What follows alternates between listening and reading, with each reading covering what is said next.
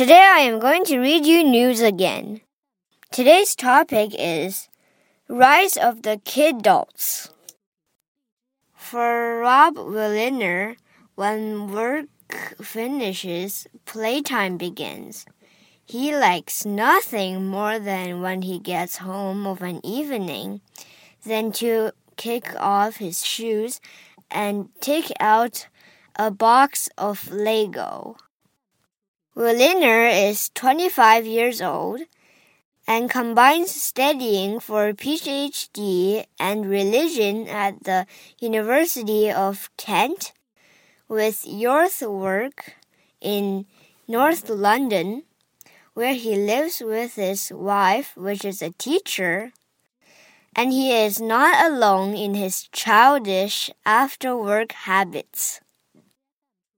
According to new research conducted by N P D Group, a retail analyst, sales of toys to adults have increased by almost two-thirds over the past five years, and by more than twenty percent in just the last year.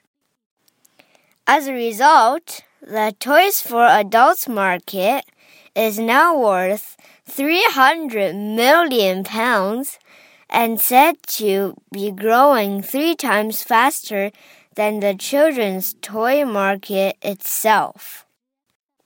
对于 Rob Willner 来说，工作结束以后，游戏时间就开始了。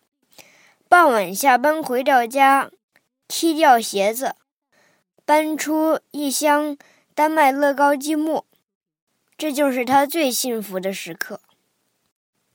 Willner 今年二十五岁，他在肯特大学攻读博士学位，同时还在北伦敦从事青少年工作。他的妻子是一名老师，两人一起住在北伦敦。说到他下班后幼稚的兴趣爱好，其实很多人都和他一样。